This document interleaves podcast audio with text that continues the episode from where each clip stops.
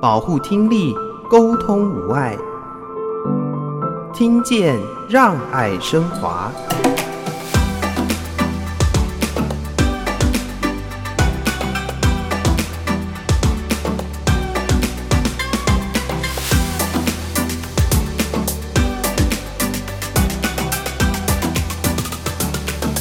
小时候对母亲就是或是在听觉上面沟通的，这是比较初始的印象，会担心、嗯、那种恐惧是深植在我心里的。在我还没有对于聋人世界或是听语障这件事情有一个很好的认识的时候，我其实是很担心跟害怕跟恐惧的。我觉得很难忘的是，我觉得妈妈在病中他还不断给我养分，他给我很多，就两个人的眼神，我看穿他，他看穿我，我就觉得哇，原来妈妈是这辈子跟我最亲的人，我竟然在那一刻才知道。倾听让我们更靠近。我是华科基金会陈昭如，欢迎大家收听听见让爱升华，邀请大家一起来关心听力健康。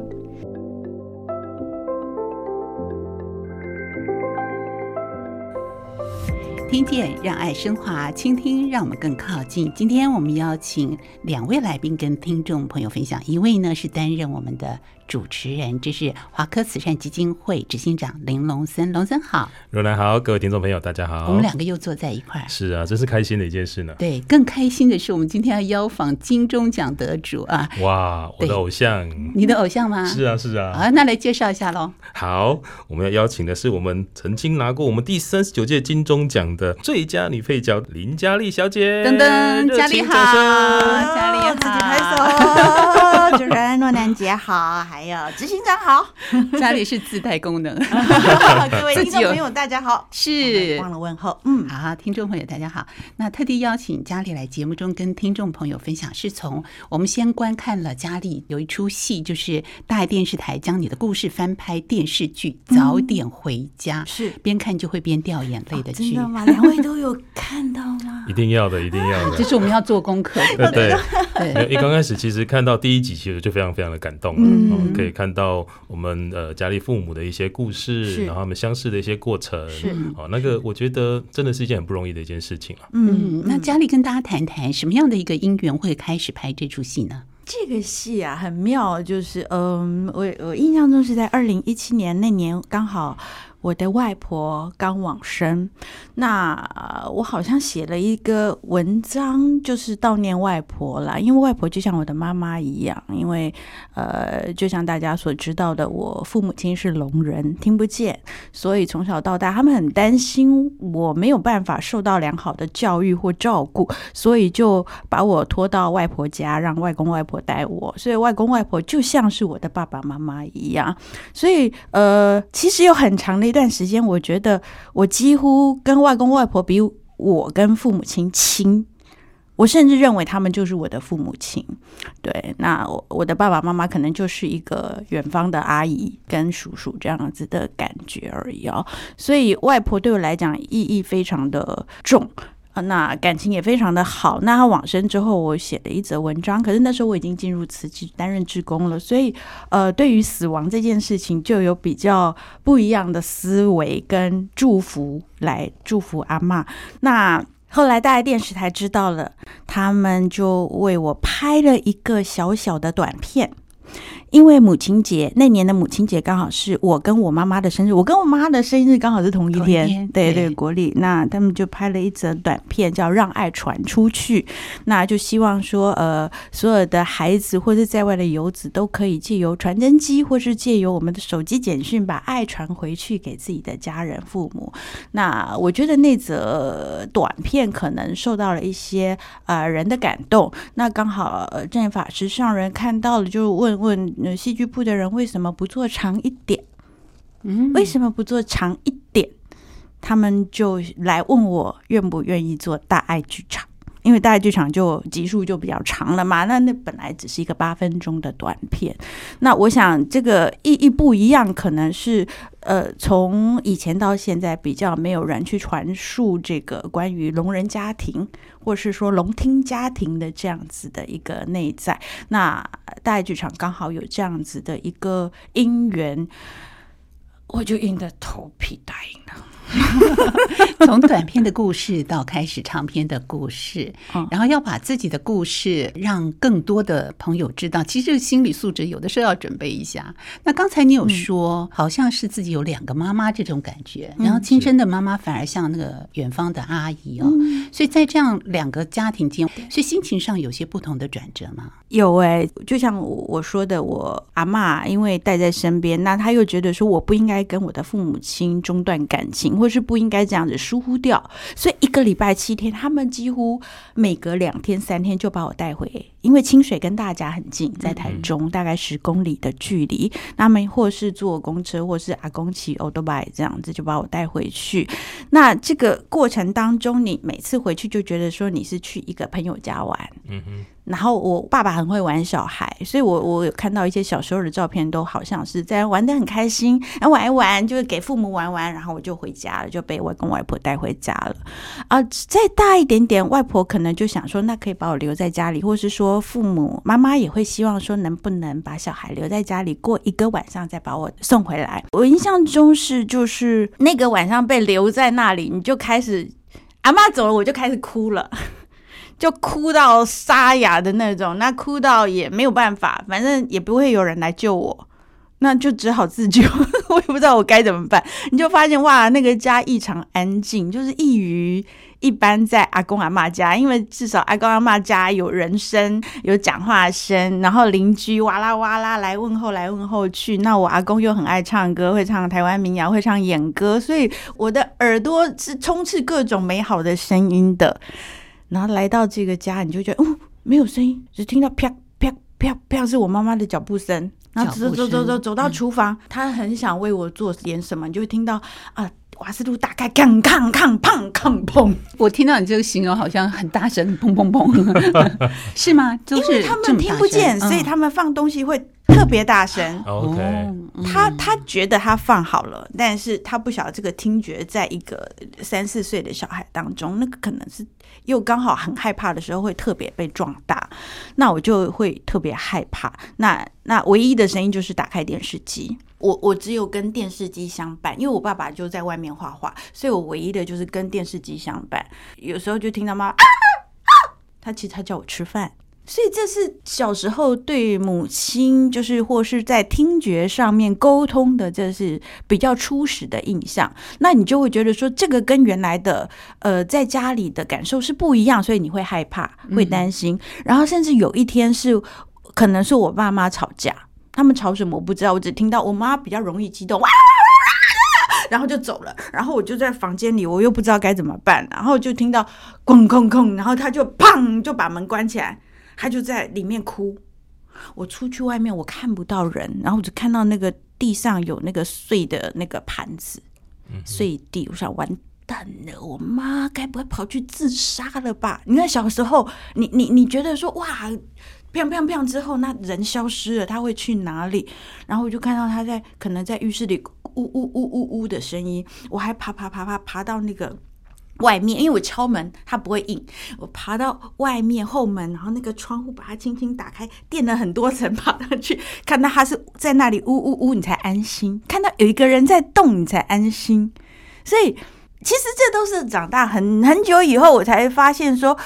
哇，那样子的状态其实那种恐惧是深植在我心里的，在我还没有对于呃聋人世界或是听语障这件事情有一个很好的认识的时候，我其实是很担心跟害怕跟恐惧的。对，那这个恐惧当然是一直持续了很久，然后直到我有同侪，我有呃同学，爸爸妈妈又很喜欢来学校参与我的学校生活特别是我妈妈，她就会比如说运动会啊什么会，她都会想要来看看我这样子，但是看我她当然就是用她的呼喊声来叫我，诶别人都是哎呀小琪啊啊小珍啊快快快快，妈妈来带什么东西给你。我不是啊，我就听到哇哇哇，你就会觉得为什么我又跟别人不一样？那那个时候又会觉得呃，不管是自卑或者是觉得不好意思，你就会觉得难受。那难受唯一的方法就是闪避，就是妈妈来你就哦好好好，但你就是闪避，就想跟她划清界限。但也是长很大以后才知道，哇，这种其实应该深深的伤了妈妈的心，就是刺伤她很多。那真的直到我某一次的过生日，然后在阿公阿嬷家过生日，妈妈在家，然后我的同学们来，然后看到我妈，她就说：“啊，这是你妈妈，你妈妈好。”我说：“我、哦、我妈妈听不见。”她说：“他们就说那要怎么样跟你妈妈打招呼？”我说：“哦，那你就比你好，我就叫她手语，对，我就比你好。”她说：“哦，那请怎么比，谢谢怎么比。”我就一个一个教他们。后来妈妈出来，她就跟跟妈妈说：“哎，你好！”哎，突然觉得他们可以沟通。哎，我因为这样子突然觉得好像没有那么恐惧，好像这件事情没那么难，让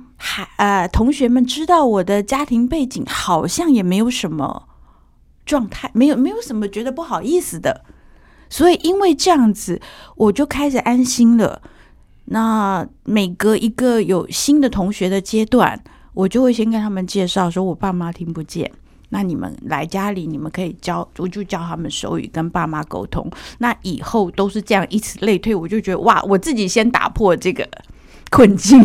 那突然就觉得那个那个担过去的担忧或恐惧就都消失了，而且消失的很快，瞬间。嗯哼，那一次的特别的情况大概是你在几岁的时候？国小三四年级。一个小孩从小其实那个内心是有担忧、恐惧、害怕。听佳丽刚刚在谈，我觉得真的是非常的生动、啊、也让我想到了其实我的姐姐，因为那时候我爸妈其实比较困苦、啊、所以她努力在工作、嗯、所以我的大姐其实也是在阿嬷家生活的、嗯啊、那后来长大其实我们也听过类似的一些故事，就是她在 我, 我家里的时候时候会哭闹啊，会想回阿嬷家、嗯、我想那个心情应该都是类似的、嗯、那再加上、呃、父母因为听不见的一些关系，所以我相信那个心里面的冲击应该会更大的。嗯嗯，虽然现在听起来好像他已经走过了那段辛苦的历程，是可是在当下的时候要回到那个无声的家庭当中，然后听到的声音可能都是超乎你想象的很大声，或者妈妈好想跟你讲话，但是用的是你不懂的语言。那个时候那么小、嗯、你开始会学手语跟他比划吗？你们怎么沟通？怎么说话？我我记得我小时候学的第一个手语是尿尿，就是我们比三，然后屈下来，就像那个尿上面那个水，那个水的那个比法。哦嗯、那是我坐在尿桶上面，妈妈告诉我说这就是尿尿。所以其实我觉得我的手语就像是一般人在学口语一样，一点都没有什么违和，就是呃，只是我跟他们相处的时间很少，我学的字会比别人少。否则其实我应该是可以双语成长的是，所以反而你的手语是妈妈来教你，一步一步从生活中，都是生活中、嗯、比如说拿筷子、嗯、筷子吃饭，这是碗，这是筷子、嗯、那你就知道很自然知道说左手是哪个碗，右手哪个，像剪刀就是筷子、嗯、所以其实都很自然，就是学语言对我来讲就是像学英语、法语、日语一样，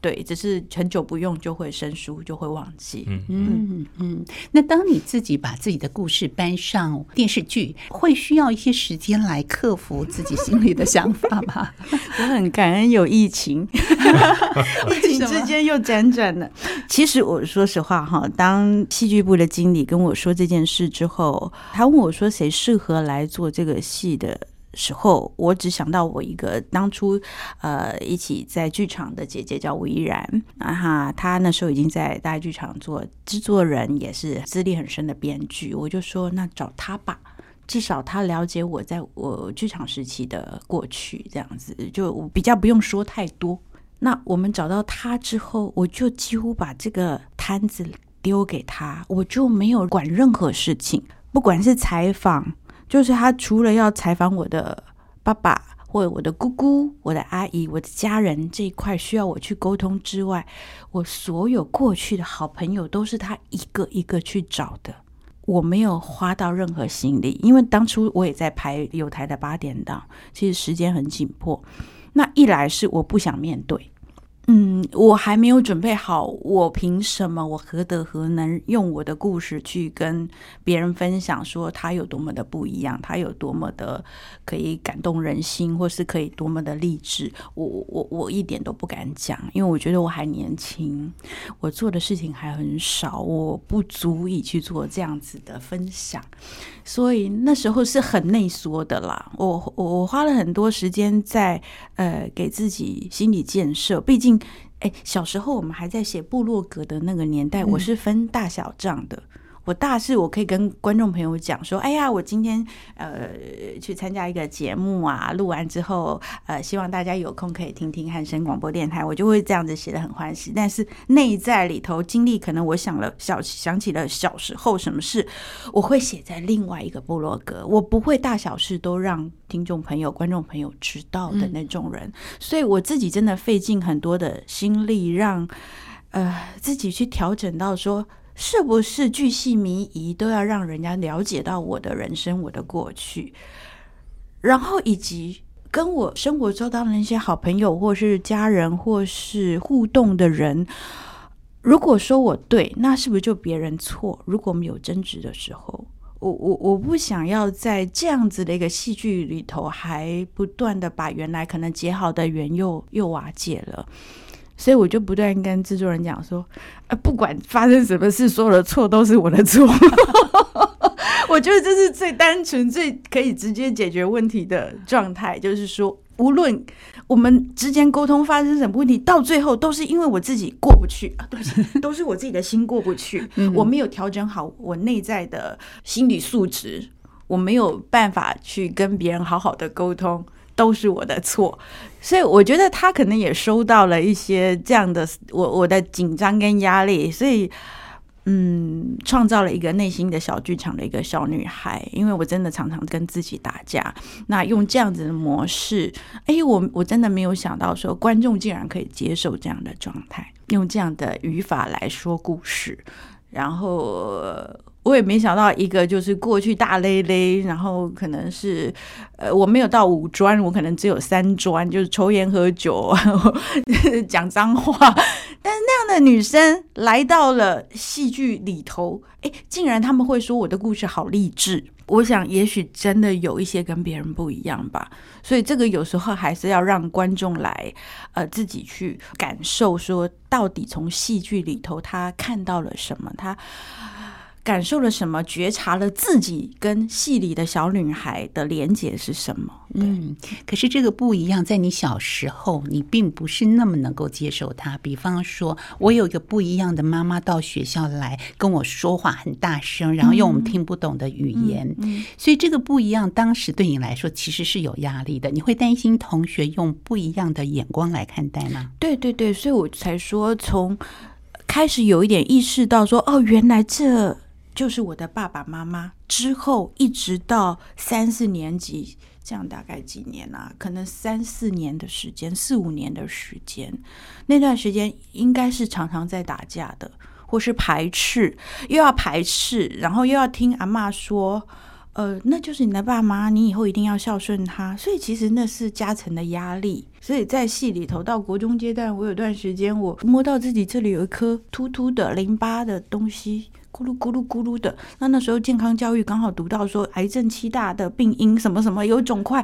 我就开始在厕所哭了半个小时，然后哭好久，我想说完蛋了，我我都还没有孝顺我的爸爸妈妈，我都还没有孝顺我的阿公妈阿嬷，还有我的呃远方的呃伯父伯母，还有我那么多姑姑啊，还有我的舅舅我的阿姨，他们都那么疼我，我都还没有回报他们，我就要死掉了。虽然说三四天后这是一个闹剧，但是你都觉得说原来那个时候我的压力这么大，而且这个压力似乎好像也很难去跟别人诉说，好难说出口，或者是说得清楚，很难。嗯，所以从小到大几乎没什么说，所有的故事都在大剧场在说。还有你的秘密小账号里，秘密小账号真的啊，所有的那种呃乖张，通通就是心里的过不去，真的就慢慢的就自己跟自己和解的状态之下，慢慢才说出来。嗯，可是不是每个人都有这个机会跟自己做这么好的一个和解跟梳理自己的心情、嗯嗯、而且能够那么清楚的表述，甚至让其他的人可以感受到我生活在这样不同的氛围当中，小时候那个无声世界里的担心跟担忧。所以我很感恩我遇见了佛法，我觉得在佛法里头让我的心可以很静下来，去好好思维我所有的呃人生当中所遇到的是与非，而这个非是真的是非吗？而我过去所认为的是它就是是吗？我可以一件一件的梳理，甚至去感受当时的背后可能我没有去感受或是领略到的不一样的情感，就是用另外一种不同的方式来整理自己的心情。对，那将心比心、嗯、感同身受这一块，你就会除了在角色给角色去感同身受角色之外，我当然也可以更感同身受过去，不管是我对不起或是对不起我的人，很多就可以慢慢的化解开来。嗯，所以现在对你来说，一开始的那个无声的家庭跟现在的感受一定很不一样。然后你又拍了大爱的这出戏是早点回家，让我想到说家这个定义或对你来说在不同时期应该有不同的意义。应该是，嗯，我记得我刚成为志工那年，我的分享演讲的主题叫流浪是为了回家。嗯，在那之前我一直觉得我一直在流浪，我一直流浪，小时候是流浪在两个家庭之间，呃，大学时候来到了学校，我就流浪在台北、台中跟两个家之间，然后接下来就是进入拍摄，就像戏子一样，人家说不同的棚戏棚下，你就是你今天到高雄去拍戏拍两个月，然后你又叫到台南去拍戏拍两个月，你你你你永远在不同的，不管是地域上的或者是剧组上的心境，永远在流浪。那呃，我记得二零一二年的时候，我好像去大陆巡回了两个月舞台剧。然后我每天都是在准备下一站要去哪里，今天青岛，明天就是天津，然后呃烟台，就是这样子跑着跑着，然后从从东边再跑跑到成都，你每天都在准备，哦，今天那个大棉袄要收起来变成短裤，然后你永远就觉得在调整好，你都哎，我觉得好好面对下一场，然后到回到中正机场，离我家大概一百公尺坐计程车的距离，我突然说，哎。我的下一站要去哪里？我没有下一站了耶！我突然开始哭，然后我回到家，我就在躺在我的行李旁边，我就开始哭，我哭好久，我就觉得天哪，我我我回家我不是应该开心吗？但我怎么会觉得说我不知道我的皈依处在哪里了？我我迷失了的感觉，就是我很开心我回到了剧场，演了那么多的两个月的戏，然后结了那么多好缘之后，我回到了家，我竟然觉得我没有下一站可去，所以才在很很后面的呃开始进入佛法洗礼之后，我我慢慢的安住在自己认为的家里面，这个家是心灵的家，就是当你找到心灵的安置处、一皈依处的时候，你就发现哇，原来处处都是家，各地都有你的家人，只要你的心很够安定。所以这好不容易有，但我也希望说呃，看到戏的人能够跟我一样，因为我到四十几岁才找到心灵的家，如果你能在二十五岁，你能在十八岁就找到心灵的家，你是不是可以呃，免除我这二十年来的痛苦，或是说你还是得经历这些挫折，但是不要这么苦，漂泊流浪的这种感觉，终于在四十岁找到这个家。所以当时你从机场回到那个台北物理空间的家，是自己住处吗？还是外婆的住处？没有，就是自己自己住的地方。从小在阿妈的家、跟自己妈妈的家、有声的家跟无声的家，后来在各个剧组里面的不同的落脚处，对啊，战士的家是，一直找到心灵家。嗯，好，祝福你都有这样的一个心灵思索。我们俩。两个视频应该有一个自己心里的家，龙、嗯、思应该很早就有真好对，那讲到家，其实家的温馨、家的可爱还是有的，即便一开始是父母可能在表达上可能需要跟你用手语的方式，嗯，一定有还是很多欢乐让你感动喜悦的地方。嗯嗯，跟爸爸相处呢，爸爸很有趣哦，爸爸就是像个大小孩一样，嗯，对他，他知道我在那个家里很安静会害怕。那我我每天早上醒来，他就把那个床的那个小灯打开，嗯，他就用他的手在灯前面打手影给我看，就很像，哎，这小狗，这是小鸟，这是蝴蝶，你就本来一醒来又要哭的状态之下，你就觉得哦，好像又进入的一个神奇的花园里头，那你就会被他吸引，从他的手势当中，他就会开始跟我想讲故事，嗯，用手语说故事，嗯，那又呃有时候是说他小时候呃欺负小孩的故事，他们以前就是呃启明学校就是呃聋聋人跟呃，眼睛看不见的盲生一起上学，所以他们聋生会去欺负盲生，他会告诉我这些有的没的，或者他被退学啦，然后或者是说，哎，甚至他也比鬼故事给我听。哎，你知道那时候我长大来到辛亥隧道第一次，我都觉得，哦，我想到我小时候我爸跟我讲辛亥隧道的鬼故事，历历在目，就很有趣。我爸就是有趣的人，对，比手语跟你说鬼故事，欸，太厉害了，很妙，对不对？就是家里自己要很有想象力啊，对对，那个想象画面，也许就是刚好加成了我自己的想象力，我就胡思乱乱想的脑袋，在那个时候搭配爸爸的手语，刚好完成了一个故事。嗯，嗯，那对于妈妈一直说不出的这种爱，她可能用不同的方式表现。嗯，其实我一直知道妈妈很爱我，嗯，我从头到尾都清楚，但你就觉得说，嗯，为什么我跟妈妈总是无法沟通到点上？嗯，妈妈只要讲到无法沟通，她就会很激动。那激动，她很急，她就会生气，她就会叽叽叫。我就很害怕，呃，激烈的声音，所以我就会拒绝沟通，我就直接转头，你知道，就不看聋人讲话，就是转头啊，啊，所以嗯嗯，当然事后想会觉得很不孝啦。但我觉得跟妈妈也是有很亲近的时候啊，比如说呃，我大学时期我搬到台北来，其实我无论搬到哪里去，妈妈都是陪着我的。因为以前我们出外住校，真的不是只是一个行李箱，对吧？以前，嗯。被子也要带，另外我还用一个大束带、布带束着，甚至有时候连草席也要背着，就是什么东西，然后还有衣橱，以前什么达新牌那种衣橱，通通放在一个行李箱，然后就慢慢慢慢帮我扛到我的住屋处。妈妈其实是非常体贴我跟爱我的。那当然，她因为她以前也是北聪毕业的，那她的。呃，高中以前的同学几乎都在北部，所以说我理所当然，只要我我我有点什么呃放假或者什么，他都会自己有借口跑到台北来找我，因为他觉得他来找同学，他其实是来看我的，呃、我都知道。那，呃、有一次，我觉得已经到大学四年级了吧。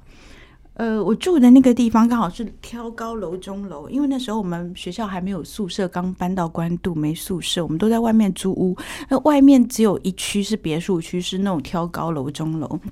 楼中楼那个下面餐厅是一个很大的八人桌，我就跟妈妈泡着一人一杯茶在对面。哎，那天都不知道为什么一切都空气刚刚好，午后的静谧，然后两个人就坐在那里，他就开始跟我聊天。我就喜欢这种悠悠聊天，你不要跟我激动，我都好开心。他就突然跟我说：“嗯，你以后不要结婚好了，因为结婚以后还要离婚，很麻烦。”我想，嗯，你怎么会跟我聊这个？我就说：“哦，好啊，挺好的。”好，那当然试过很久之后，他告诉我说他根本没有跟我聊这件事情。我不知道什么契机让他在那一刻跟我聊这件事情，但是不管结婚离婚或是婚姻这件事情，或是他的顾忌是什么，我很开心那天有那样的午后，妈妈坐在我的对面跟我谈心，那是我非常想念的一个时间，一个美好时光，专属于我们母女的特别时光，嗯，我们可以说说话，不管是离婚或结婚。对，从来没有想到我根本就结不了婚。哎呀，笑死我了！啊、为什么结不了婚、啊？没有啊，就就我们的命就是流连在各个剧组之间就不用了。嗯、哦，好享受这种时光啊、嗯哦！所以讲起来眼光都泛泪。但是就你会突然哎呀，回到那个时刻，你就觉得好舒服，嗯，嗯好舒服，好喜欢啊、哦嗯！不管是无声，不管是用口语或手语。已经沟通无障碍了，我觉得你可以感受你们两个的能量跟你们俩的关系在那个时候是非常流动的。嗯，在那刻是，嗯，但是在那刻之后我们还是有争执啊，比如说他就很呃，戏里演到就是最激烈的时候，他甚至就是我都已经呃演完大爱剧场第一档连续剧就是女主角的戏哈、嗯嗯，他回来他就告诉我说二十块给你去买报纸，我说干嘛？他说你去找工作。他其实一直希望我可以去考一个公务人员啊，稳定的工作。他一直觉得我工作不稳定，嗯、我觉得应该是他不安心，嗯嗯，我的未来，所以他希望帮我铺排好我的后路。所以从小我当不了老师，他就开始想，希望我去做公务人员这样。那各种路径，那他就。那那那那一下我真的觉得很狠，竟然拿二十块给我，叫我去买报纸找工作。所以我后来跟他哇啦哇啦之后，我也没理他，我就上楼了。我那是我们很剧烈的一次争执。那当然之后很快速的，我刚好真的很感恩，就拿到了一个金钟奖。我觉得金钟奖是刚好让让他们可以安心，就是知道说，哎呀，这个女孩真的有在努力，而也被。大众看到甚至认可，所以有一个奖项。那因为这样子、呃、工作也比较稳定一点点，所以对他来讲就是呃比较从那次那次之后好像就再也没有提叫我去做公务人员的工作。那那当然长时间当中我我虽然我们的关系比较好了，但是也没有进到说可以再回到那天的午后那样的聊天的谈心时刻，一直到妈妈生病，妈妈中风的那时候，就是我还在拍大爱剧场。那回到回到呃医院去，医生告诉我说一半一半的机会开刀，就是要不就是可以活过来，要不也可能是变成植物人。我我突然觉得我要在那瞬间一夜之间要长大，然后我要决定好多的事情。然后但是就在妈妈要被送进开完刀要被送进加护病房的时候，我看着她的眼睛，她看着我的眼睛，我觉得她，我虽然看到她眼睛是两眼木然的，就我我觉得他可能不在，神不在了。我看到他看穿他的时候，我我突然觉得他眼睛红润了一下，我就觉得哇，妈妈，你都生病了，你还在给我养分。因为那时候演的是大爱剧场《芳草碧连天》，我正演到卧床的阶段。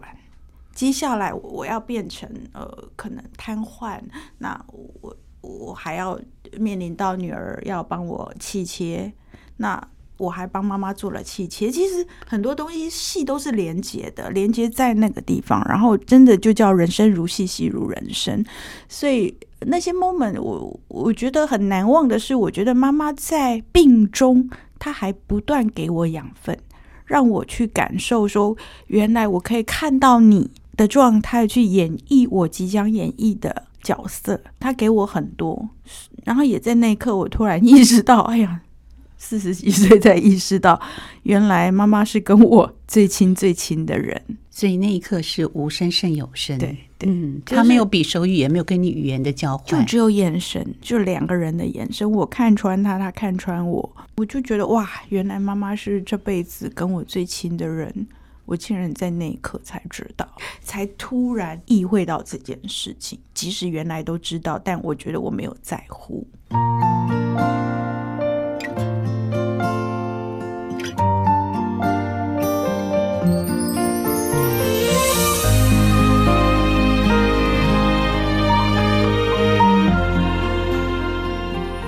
从一开始的难以适应，到后来体会到妈妈才是跟我最亲的人。这是我们邀请到金钟得主林嘉丽来节目中来跟听众朋友分享她的生命故事。这段专访我们将安排在下周的节目当中继续来跟听众朋友分享。我们一起来听听 L K K 龙大叔带来的单元。